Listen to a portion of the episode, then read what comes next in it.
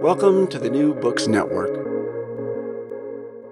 I personally, I don't think I actually met anyone who was truly a believer. I, I, I don't think I did. I mean, I knew that certain people said things that they had to say, for instance, in school. Well, maybe my history teacher in, in high school was indeed a believer. I don't know. Yeah. But uh, it, it wasn't like in, in, say, East Germany, where there were people, you know, reporting on each other. I never had that experience. It's not the case that the generation of my parents didn't have that experience, because after the war, things were definitely much worse. But I lived in Poland through this last uh, part of the regime, when it was not really, I, I don't think people really believed in it.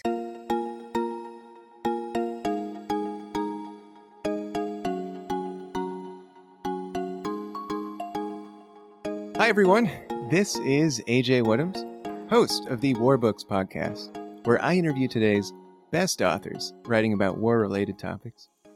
Today I am really excited to have on the show Magda Stroińska for her new book, My Life in Propaganda, a memoir about language in totalitarian regimes. Magda has been a professor of linguistics in German at McMaster University since nineteen eighty-eight. Her major areas of research and publication include sociolinguistics, analysis of discourse and cross-cultural issues, and pragmatics in cognition. Magda, how are you doing today? I'm doing very well, thank you. Thank you for, oh, thank- for inviting me to the show. Absolutely. Uh, and I was, we were talking just before we went on. I'm so excited to have you on because I was a linguistics undergraduate uh, at uh, at Indiana University, and you're my first linguist that I've I've had on the show. We were I'm talking surprised. about the internet. What's that? I'm surprised that I'm the first linguist that, that you have on the show, because uh, just like yourself, linguists go in very different directions. Uh, after yeah. they finish uh, university, so well, and you know we'll we'll get into this too later later in the show. But uh, language in war and propaganda in war, and um, you know you're you're not the first person to come on and, and talk about propaganda. I had an excellent guest on talking about the uh, the Russia-Ukraine conflict in the way that, that Russia is is is using propaganda. So hot topic.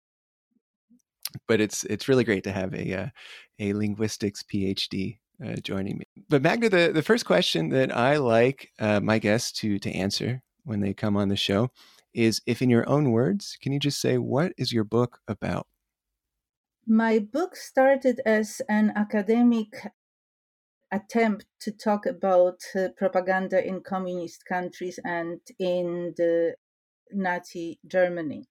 But uh, very quickly, I I cannot say I discovered, but I've noticed after two thousand one that a lot of things that I thought about communist propaganda or totalitarian propaganda were not gone with the fall of the uh, Berlin Wall. And uh, it became very difficult to continue my project as a purely academic project. And this is why it became more a memoir of my own growing up with communist propaganda. So this academic project became a personal memoir because I thought that it was easier to write about my own uh, experience with propaganda rather than uh, than trying to justify why propaganda in democratic countries became so much like propaganda that I experienced growing up in communist Poland. Oh, I'm so glad that that you did make this more of a, a personal story, um, because as somebody who's read several um, academic linguistics books, um, often they can be, I don't want to say they can be dry, but your book certainly added a lot of color to some of the things that are are studied more academically. I was trying to do this, but I'm very happy that you think that that, that yeah. that's how you read it. Yeah, absolutely. Well, let's talk about your family and your your upbringing. Um, so you mentioned that you you grew up in uh, communist Poland, but Could you just tell us a little bit about your childhood uh, and the era that you grew up in? My parents were relatively old as as as parents, uh, although these days that's probably not what we would think. But because they were much older than regular parents, they didn't really do very much with me.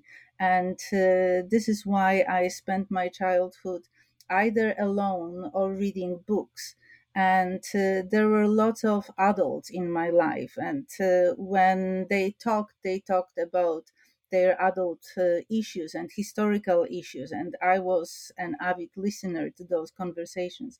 I was just talking to my daughter today that I don't really remember my parents ever telling me anything in the format of a lecture about history, but it was the everyday life that brought lessons about history. So, for instance, there was a picture on the wall of my father's first wife and his two sons from that first marriage. So I was obviously interested in, well, what happened to my father's first wife. And this is how I learned about the uh, Ribbentrop-Molotov Pact that divided Poland in September nineteen thirty-nine, and how my father's first wife and uh, the two half-brothers I had were deported to Russia, where she died, and they found their way back to Poland, one by being adopted by Russians, the other with the Polish uh, army of General Anders going through Persia to Scotland. So those were... And just to situate the, the listener a little bit, so this is uh, nineteen sixties uh, Poland? This is post-World War Two? When I was growing up, it was the nineteen... I mean, I was born in the late nineteen fifties, but my earliest memories go to nineteen sixty. And obviously those uh, personal uh, family histories were not something that anybody could read about in the newspapers or learn about at school, because those were topics that were not covered. So as, as I say in the book, the Ribbentrop-Molotov Pact was as secret when I was growing up as it was in nineteen thirty-nine. And uh, people were not uh, supposed to talk about it. They it, it was assumed that if nobody talks about it in the media, then people won't know about it. But obviously, every family was uh, was touched by the war, and the fact that it wasn't just the war with Germany, but also the, the invasion in the East by the Soviet Union. So everybody really knew about it. It was just that my parents, being much older, they never modified their conversations because I was listening, and I just absorbed history lessons by by by watching my family's history. Well, what, you know, so here, so I, I'm right outside of Washington, D C in America. And I've learned, when I was a kid, I we learned that America won World War Two for everybody. Mm-hmm. I'm curious, what, when you were a girl, what did you know about World War Two? Well, I knew a lot about what was happening during the war in my native Warsaw, because when I was growing up, I was still surrounded by ruins.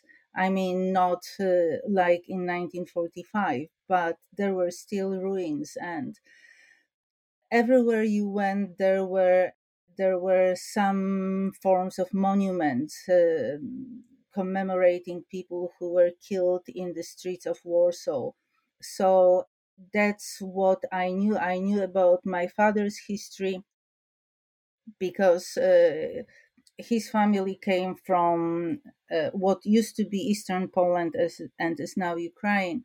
My mother's family was from Warsaw, so there were The, uh, there was the history of the uh, Soviet occupation of Eastern Poland. There was the history of the war in Warsaw. My mother's brother was taken as a prisoner of war by the Germans and spent the whole war in an Off-lag in Germany. So all this, as I as I said, was just absorbed by what people were talking about. And uh, when I was learning about the war in school, it was mostly that it was the glorious Soviet army that, that won the war, and Americans were hardly ever mentioned. So uh, there was a history that you learned in school, and there was history that you were told at home, and they were they were two different histories, and it kind of didn't bother me at all that uh, I knew those two histories, and I knew that what I'm being told at school was at best an incomplete version of the event. And isn't that so, that's so interesting? That's a lie. Isn't that so interesting too? That so when like I you know when I was growing up, um, I was taught that America won the war. Hardly any mention of the Soviet Union. Mm-hmm. But I mean, if you look at the numbers, I mean, you know, my God, like this, the the the casualties on the Soviet side and, and the German side, like that, that's where most of the, the fighting happened. But it's so interesting that we're taught these these different histories. It's it's very interesting that you say this, because it just shows that we are all told a certain version of the events that is, for whatever reason, convenient at a time. And it took me a very long time to actually realize that both sides use some version of propaganda. I yeah. assumed that because one side is using propaganda, then the other side must be telling the truth. But the uh, world is more complicated than that. When's the first time you remember seeing something as as a child and realizing, oh, maybe that's not true. Maybe this is propaganda that I'm being told or reading in the newspaper or seeing on T V? I don't know when I first realized that something was untrue. I I remember thinking, because I, I used to be told that, you know, uh, at school, not at home, that America is the enemy, that... Uh, Obviously, the life in America is terrible, and that people suffer, and uh, that the working class has to go on strikes, et cetera, et cetera. And uh, I write about this in the book that I corresponded with with an American girl. We were pen pals, and she sent me some gifts, and those gifts were so beautiful. And they were colorful, and they were packaged in colorful wrapping paper. And I think it was the aesthetics of the West that was so different than the aesthetics of communist reality that was really ugly and gray. And, and uh, if one wanted to design it badly, it would probably be better than, than what, what we had around us. So I think that was the first moment when I thought, well, the country that can take care of the aesthetics of everyday things cannot be so bad. And uh, the fact that everything around me was so ugly, it, it meant that it wasn't true that the regime really cared about the people. Yeah. Well, that's a very naive, naive version from child's perspective, but this this aesthetic aspect of communism is something that I really always thought about, and uh, I I had aspirations to become a graphic designer, because my dream was when I was growing up uh, was not to be an artist, but to design things to make the world less ugly. And I naively thought that if you design things more beautifully, people will be better. I still believe that aesthetics is important in life, but that was obviously a very naive version of it. well, well, I won't, I won't, I won't begrudge you know, ten-year-old Magda for for wanting to change the world through beautiful things. Let's let's talk about propaganda itself, which you actually, you, you define as language manipulation, actually. So you, you write that a person who has experienced language manipulations, whether at a personal level, having been cheated or lied to in a vicious way, will never be able to trust words again. First, what what is language manipulation? And then talk a little bit about what you mean there. I think propaganda is more than language manipulation. It also manipulates facts. And you don't necessarily have to manipulate language to lie. But uh, I think it's not my discovery. Many people said the same, Klemperer, Orwell, or Hayek. They all said that the best way to manipulate people's views is by twisting word meanings. We believe that we know what words mean, and uh, we rely on those established meanings. But it's quite easy to manipulate meanings. I usually give to my students the example of the word fan, and we are all fans of something. People are fans of certain soccer clubs or, or certain celebrities, but fan is a shorter, uh, short version of fanatic or fanatical. And when we look at the word fanatical, well, we would probably say, no, no, I'm not fanatical, I'm just a fan. But uh, we we commit ourselves to something that we don't mean by using the word that really means something more than we think it does. So being fanatical is being more than than, than just enthusiastic about something. It, it's this kind of sick form of um, enthusiasm or support for, for some ideas. So yeah. I believe that uh, when you call something, for instance, social or, or people's democracy, you try to portray something as being good for all people. But uh, there's the concept of weasel words in linguistics. So these are words that attach to other words and they empty them of uh, the original meaning. And if you attach the word peoples to something like people's justice or people's democracy, then it stops being a democracy. People's democracy is not democracy. People's justice is usually not justice. So uh, that's like with um, manipulation. I- I think the, the official name for China, right, is like the People's Republic of yeah, China. Right. And I think North Korea is like a, yeah. something so similar. Poland used to be People's Republic of Poland. Yeah, so that, that's yeah. that's why that example comes to to to to mind. Uh, in Germany, it was the addition of "folk," and uh, the only word that survived the, the Nazi time and is still in use is obviously Volkswagen, which was meant as the people's car. Yeah. Well, I think like mm-hmm. I it, I think I read that National Socialism too. Obviously, it's not socialism, but that that also is like a way to, yeah. I guess, get people, you know, manipulate the word to yeah, get people. Yeah, the buying. Word "national" can also be a, a weasel word. Yeah. Well, what are some of the hallmarks, uh, specifically of Soviet propaganda? Um, well, you, we can talk about some of the hallmarks of propaganda in general, but for example, you you write in your book that um, propaganda will often omit verbs, and um, there are other features that propaganda will, will feature. What are some of the hallmarks?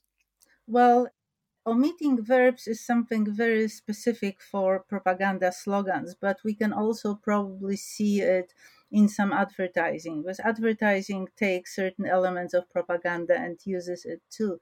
Uh, Soviet propaganda, I would say, or Soviet-style propaganda, for me, it was a, a creative way of talking about reality that was supposed to replace doing things by talking about things. So you could talk about, uh, I don't know, marching towards peaceful future, or producing or, or increasing the production of, uh, say, refrigerators. And it created the feeling that something was being done. But, well, what is marching towards peaceful future? Well, you know, are we really marching? Or when we talk about increased production, we assume that something is being produced. If we increase, at least something must be uh, being done. Well, in Soviet propaganda or Soviet-style propaganda, it didn't mean that anything was being produced. It was much cheaper to talk about things than to actually do those things. So a lot of things were just happening on the level of language. And yeah. uh, I think it was really interesting how that language didn't fit reality, that language could be detached from reality. I mentioned in the book another book that uh, really influenced me a lot. It, it's not an academic book, it's a literary book, which I don't think has ever been translated into other languages. It's by a Polish writer, Kazimierz Orłoś, and it's called The Depot, or the place where you store things. And that word, the depot, was used by the alcoholics in a small town to call the uh, drunk tank. And the whole book is written about uh, alcoholics who are being taken advantage of in the drunk tank, and uh, about problems of drinking, et cetera. But it's written in the language of the socialist newspapers, where you don't talk about someone being drunk, but you talk about someone about uh, someone under influence. And you don't talk about, uh, uh, I don't know, throwing up in the in the uh, basement of a building, but about, uh, I don't know, regurgitating the swallowed food in the lower part of the, of the uh, building. So Uh, the uh, reality that was being described was something that was very well known to people, because that was the reality we all saw. But the language was the language of the newspapers, and that language just didn't fit that reality. And it was a brilliant way of showing that what the newspapers were writing about had no relationship with the reality that we all saw. So I mm-hmm. thought that at one at one hand, twisting language or manipulating language can be used for propaganda reasons, but also language or demystifying language, revealing the mechanisms, is a very good way to demolish propaganda. Because once yeah. you start observing those things, you you realize, well, it makes no sense. And you mentioned this uh, idea of skipping verbs.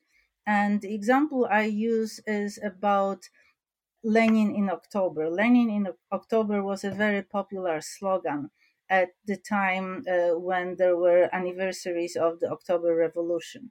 So the slogan Lenin in October, most people knew it was about the revolution. But someone wrote underneath "and cuts in March." And uh, immediately, because you assume that the same verb would be used in both cases, you completely demolished the, the political slogan of Lenin in, in October. So on one hand, uh, by skipping verbs, you are not really saying uh, anything.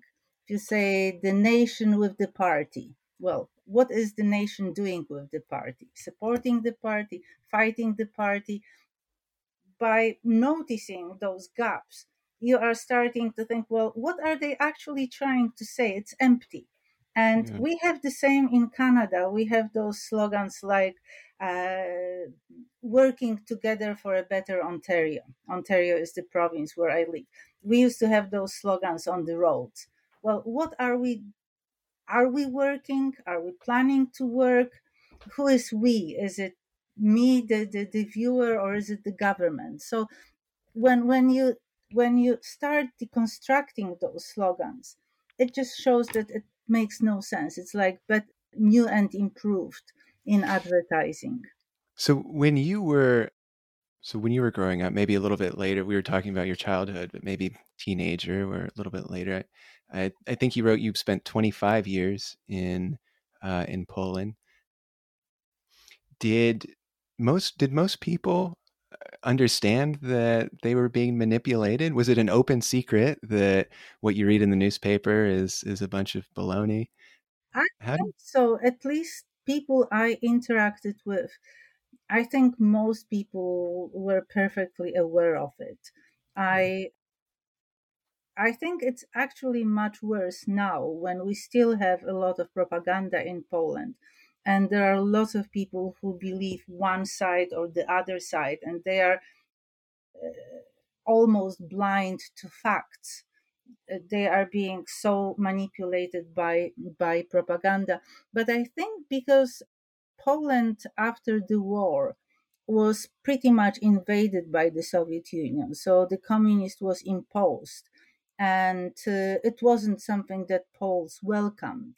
Uh, my personal experience of living in Poland until nineteen eighty-four was that I don't really know anyone who truly supported communism, maybe uh, immediately after the war, but not in my generation. Those who supported it were usually people who had benefits from that support. So by joining the party, they could achieve certain things. But I personally, I don't think I actually met anyone who was truly a believer. I, I, I don't think I did. I mean, I knew that certain people said things that they had to say, for instance, in school. Well, maybe my history teacher in, in high school was indeed a believer. I don't know. Yeah. But... Uh, It it wasn't like in, in, say, East Germany, where there were people, you know, reporting on each other. I never had that experience. It's not the case that the generation of my parents didn't have that experience, because after the war, things were definitely much worse. But I lived in Poland through this last uh, part of the regime, when it was not really... I, I don't think people really believed in it. And I guess it should be noted, too, that Poland is, is probably famous for maybe being the most resistant to communism within the uh, within the Eastern Bloc. Well, I'm, I'm curious, you know, growing up and, and seeing, you know, being around all this propaganda and Um, seeing how language was used, what was it that made you want to study language as a profession? I went into linguistics not by choice. I, as I mentioned, I wanted to be a graphic designer and I wanted to make the world more, more beautiful. But I didn't get into the Academy of uh, Fine Arts. And so I had to make a last minute decision. There were entrance exams to all uh, universities. So I had to make a quick assessment of where could I possibly get in. And uh, with what I prepared for, I decided that philologies were the choices. So it could be the Polish philology, the uh, Russian philology, or the German philology. Those were the three languages that I could potentially study. I dismissed Polish because I didn't see any point. I obviously dismissed Russian. I wouldn't go to uh, study Russian. So I chose German. And after two years of studying German, I decided I liked the linguistic side of it more than the liter- uh, literature side. And I uh, switched to uh, applied linguistics. And so I became a linguist on a kind of convoluted route. I'm very happy that I did, but it wasn't that I really made a choice to go into linguistics because I was interested in it. And uh, this is very often the case with uh, my students these days. They go to university, they have never heard about linguistics. But when they say first, when they take first year linguistics, they all of a sudden open their eyes and they say, whoa, that's really interesting. So language, it influences the way I think. People in different cultures think somewhat differently, or they see the world differently. That was eye-opening for me. And I just loved it. And I'm very happy that, that I didn't get into this Academy of Fine Arts, because I probably would have been a pretty lousy designer. But... You know, the, the first time I uh, ever even heard of linguistics was from when I was a teenager. Um, I read uh, this book by Dan Brown, the, the guy who wrote The Da Vinci Code. He wrote a, a book called Digital Fortress. And the yeah. hero in this book is a linguist, a linguist who like works at the N S A or something like that. And I was like, oh, I've, what is, you know, what is linguistics? What is this? So yeah, it is a, um, maybe not something most people really know about so much. Well, let's, let's, let's talk about once you actually First, once you once you leave Poland, I think you're right. It's a little bit strange then for you to look, you know, back and on Eastern Europe and mm-hmm. and see the fall of, of the Berlin Wall and, and the Soviet Union collapse. Talk about kind of this period right after you leave Poland, and specifically with, with the propaganda you're seeing. Maybe it's a lot easier to see it now as propaganda, but what was that experience like with you having immediately left Poland? I left Poland in nineteen eighty-four and I went to Scotland. And uh, one of the first clashes between my experience in Poland and uh, the, the new uh, environment that I was in was that in Scotland, there was a very view, very different view of Margaret Thatcher. Margaret Thatcher and Ronald Reagan were uh, very popular political figures in Poland because they spoke very uh, strongly against uh, the uh, martial law, against the communist uh, influences in Eastern Europe. And I was really surprised when all of a sudden I saw that uh, all my new friends, all my instructors were, were actually laughing about Margaret Thatcher. That was the time of miners' strikes in Scotland. So Margaret Thatcher was extremely unpopular there. And I remember seeing uh, posters of Ronald Reagan carrying Margaret Thatcher's Thatcher in his arms that were the, the, the version of the Gone with the Wind poster. And it was really eye-opening that one can see the same, uh, the same person, the same historical event from a completely different point of view. Uh, the other uh, really surprising discovery that was more of a historical nature was that all of a sudden Napoleon Bonaparte was a villain. In Polish history, he was a hero because he fought against those who divided Poland, so all the enemies of Poland. So he was the positive character, while in England, obviously, uh, it was Wellington rather than Napoleon. So that was the first time when I began to reevaluate what my, my beliefs were about history. I uh, don't think I had to revisit all history that, that I knew, but uh, certainly certain things are black and white when you are in one place, and then all of a sudden you start seeing them in a different uh, light, and uh, that may not be a popular comparison, but it th- this discovery that all of a sudden Napoleon could be seen as a villain and is seen as a villain by most of European countries, uh, except for Poland. Uh, it made one realize that the fact that some Ukrainians were fighting on the side of Hitler was a bit like Poles following Napoleon, because that was a chance of, of regaining freedom. So history is very gray. It's very rarely black and white, but we usually learn about it in black and white terms. That's so interesting that, that you say that. I remember once I visited Budapest and I was walking um, downtown and I saw a statue. I forget where I was exactly. It was just like a statue of a guy. And I was like, oh, that's interesting. And like, I'm getting a little bit closer and like, I'm, I'm kind of disregarding the statue. And I think I'm like looking down to my right and the plaque says Ronald Reagan. And I look up and I'm like, oh yeah, I guess that's Ronald Reagan. That's a statue of Reagan here. And that's, that's, I didn't actually realize until then that, that, I mean, it makes sense obviously because he was very anti-communist, but, but yeah, Margaret Thatcher and Ronald Reagan are celebrated uh, figures in Eastern Europe still to this day. Mm-hmm.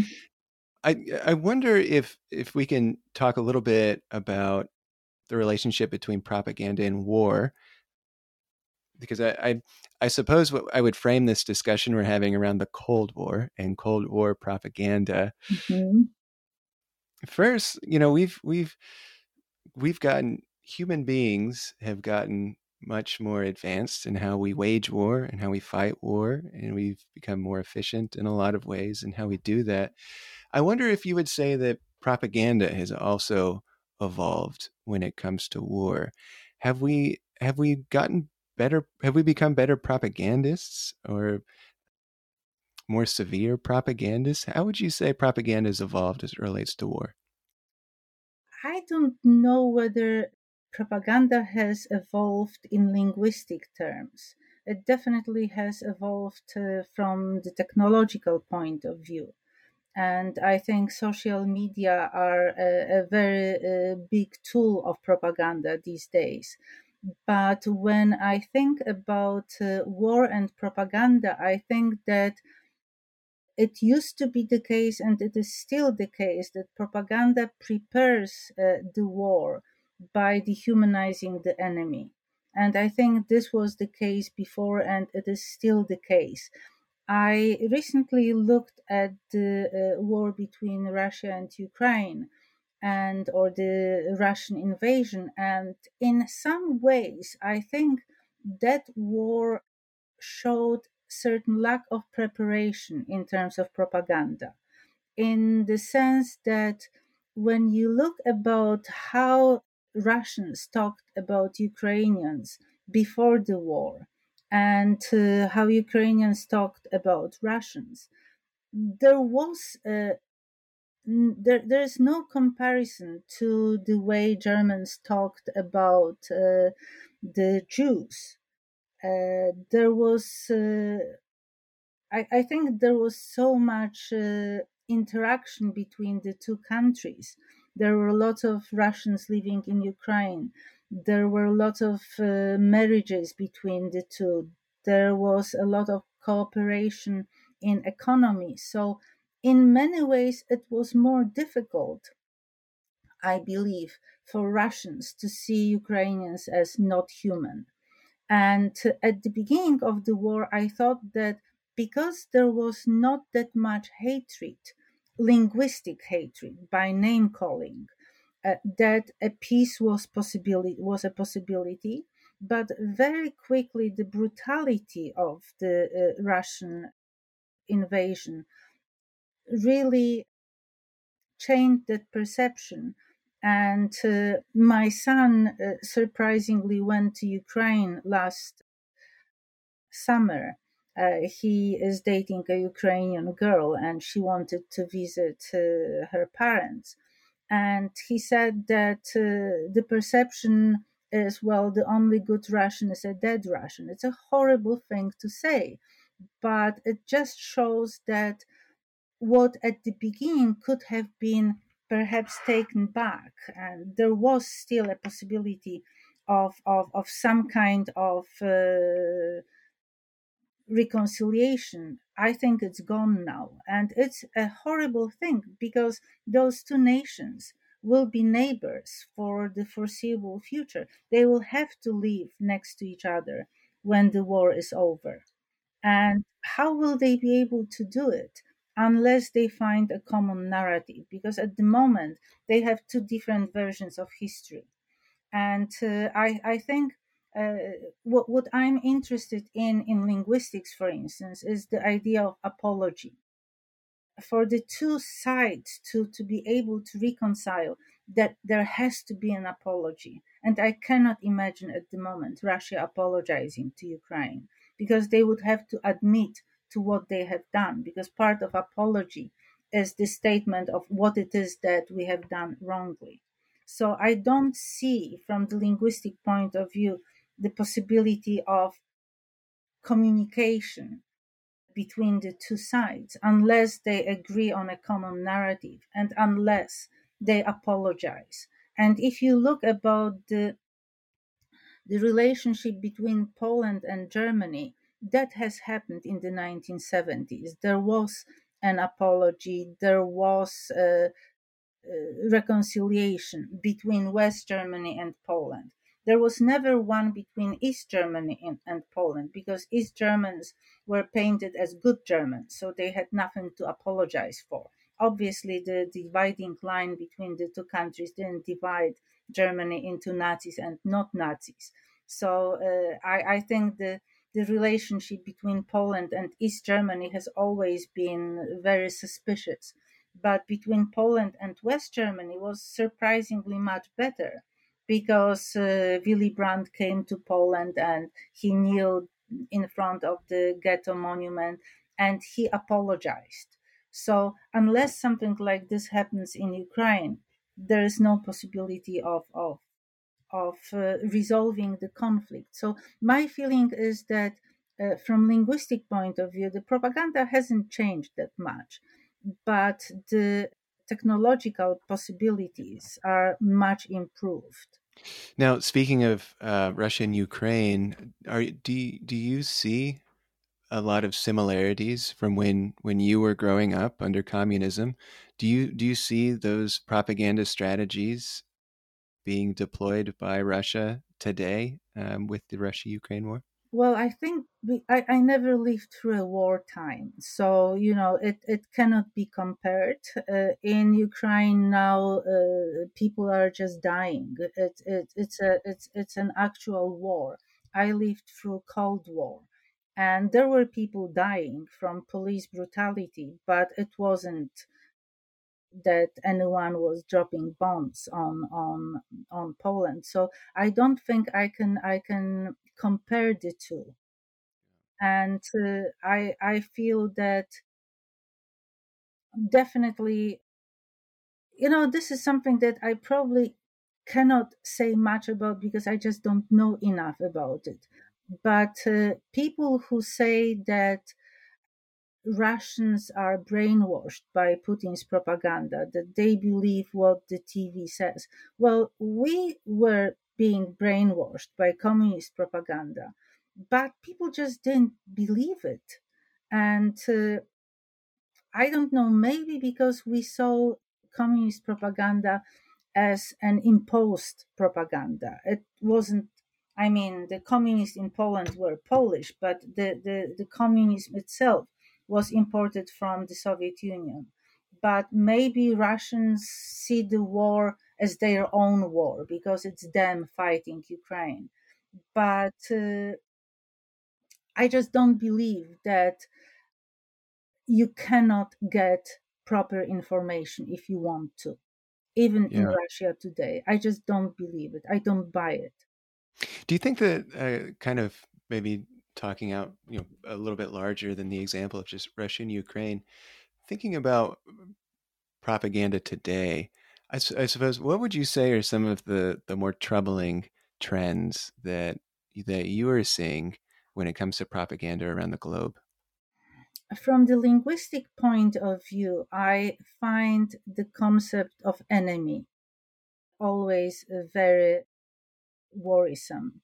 And uh, there are elements of uh, portraying someone as enemy that have not changed. Uh, even when the current Polish government uh, came into power, they ran their, their election campaign choosing as enemy the uh, refugees and the immigrants. And they were using the same expressions that uh, Hitler used in Mein Kampf, talking about uh, dirty immigrants bringing diseases. This is the kind of dehumanizing language where you compare human beings to vermin or to, to parasites. And then the cleansing becomes the issue of hygiene rather than morality. When when you...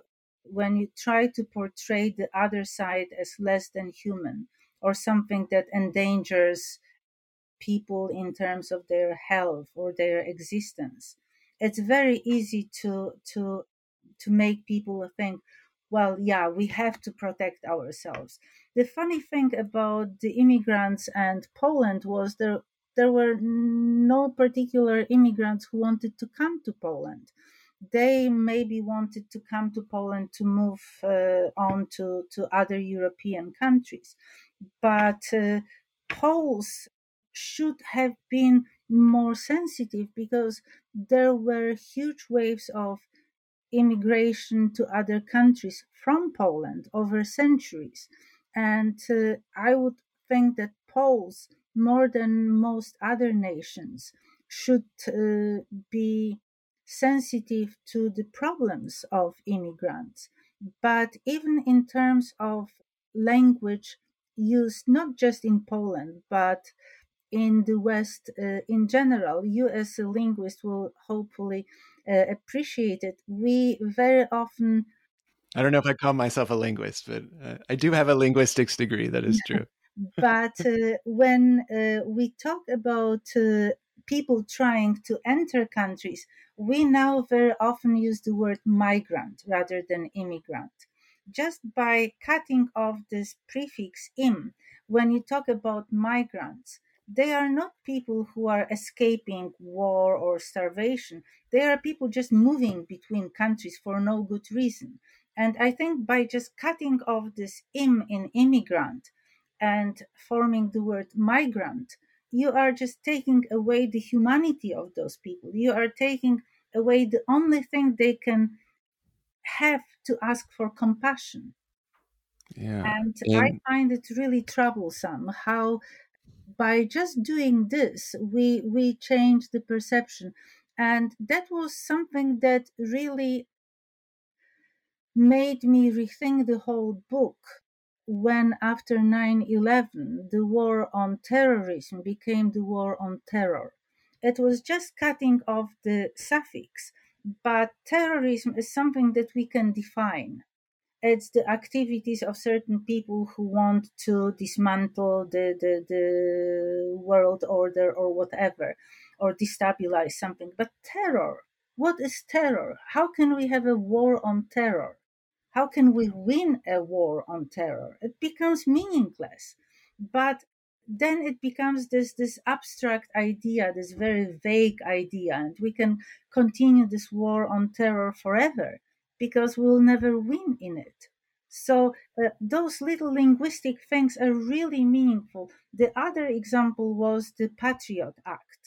And I can never remember what the full name of it is, but it cannot be a co- coincidence that it forms the acronym Patriot when it's the act uh, of preventing whatever. Uh, you know, those little things that it is your patriotic duty to submit yourself to, to uh, security checks.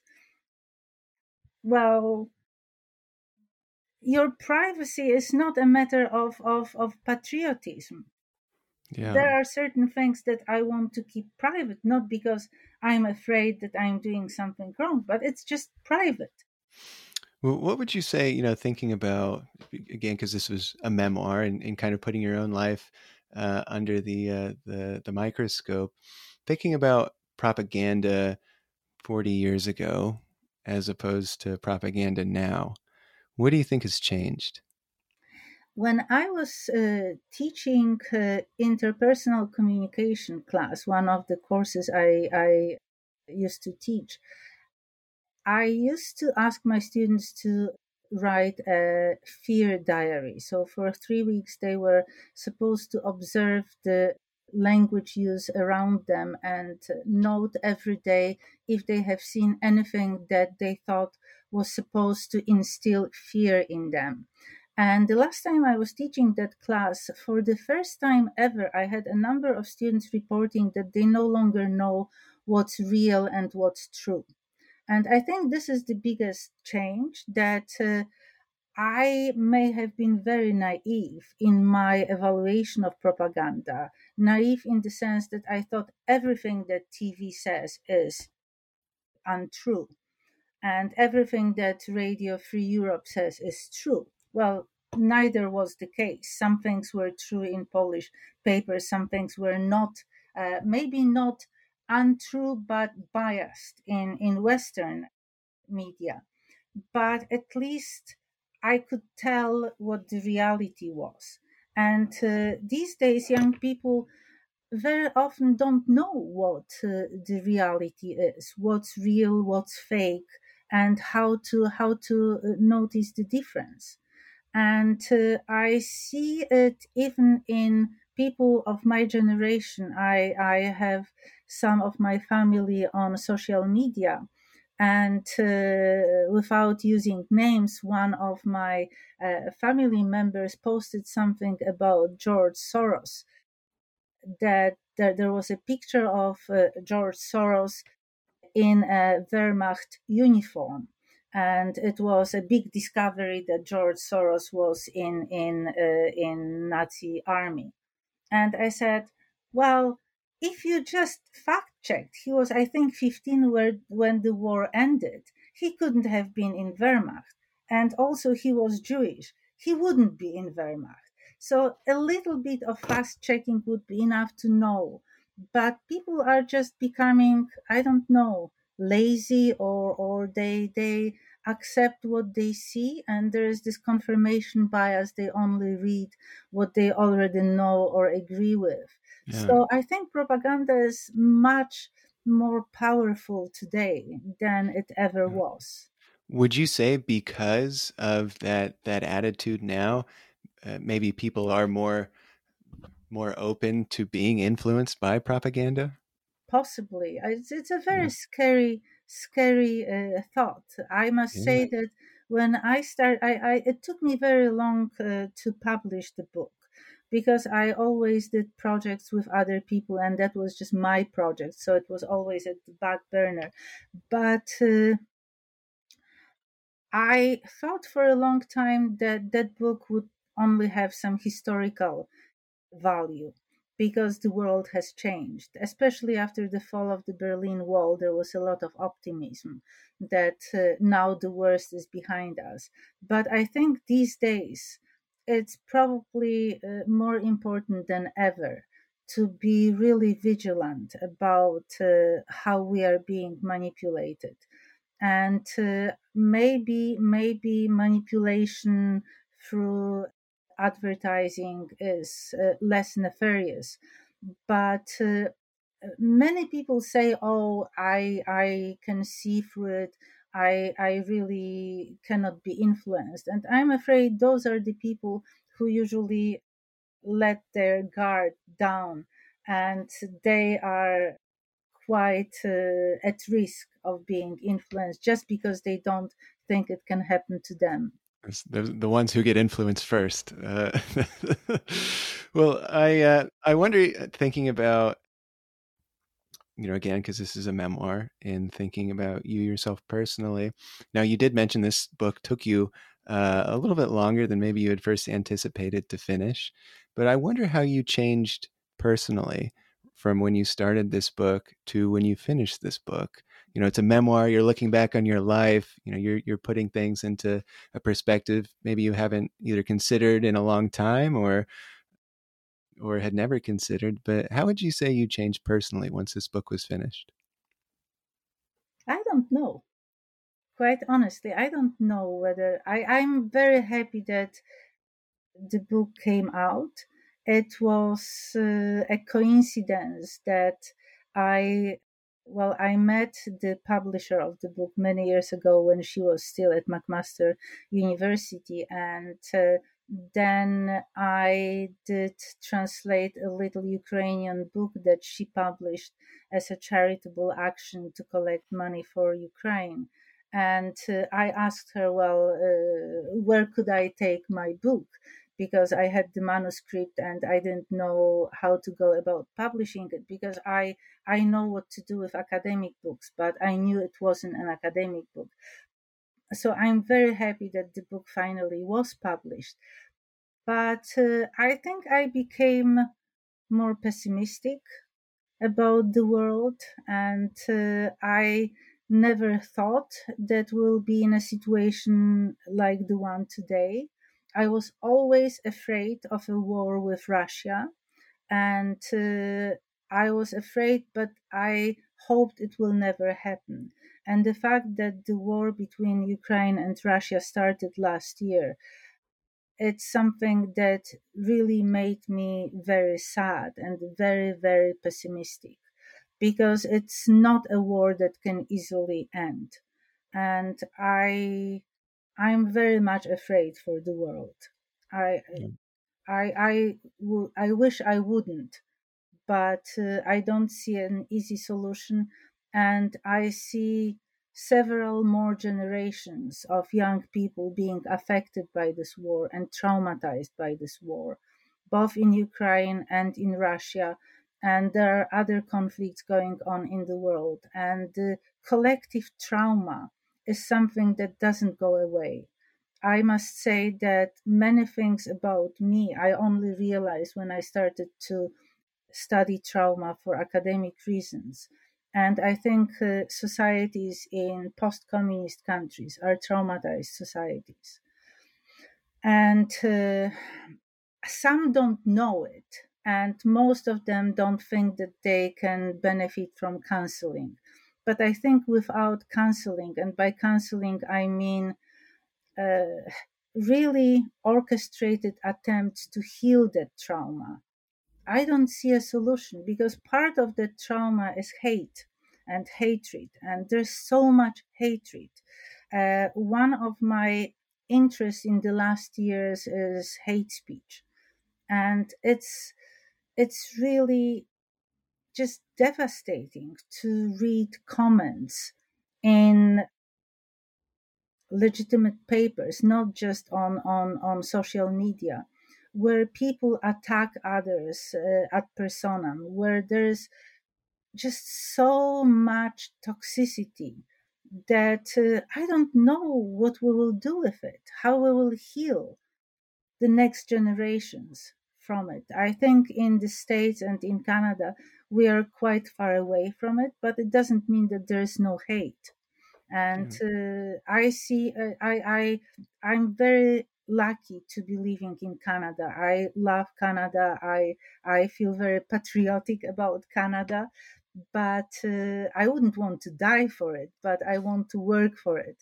But uh, I'm just really afraid of what's going to happen to the world. Yeah.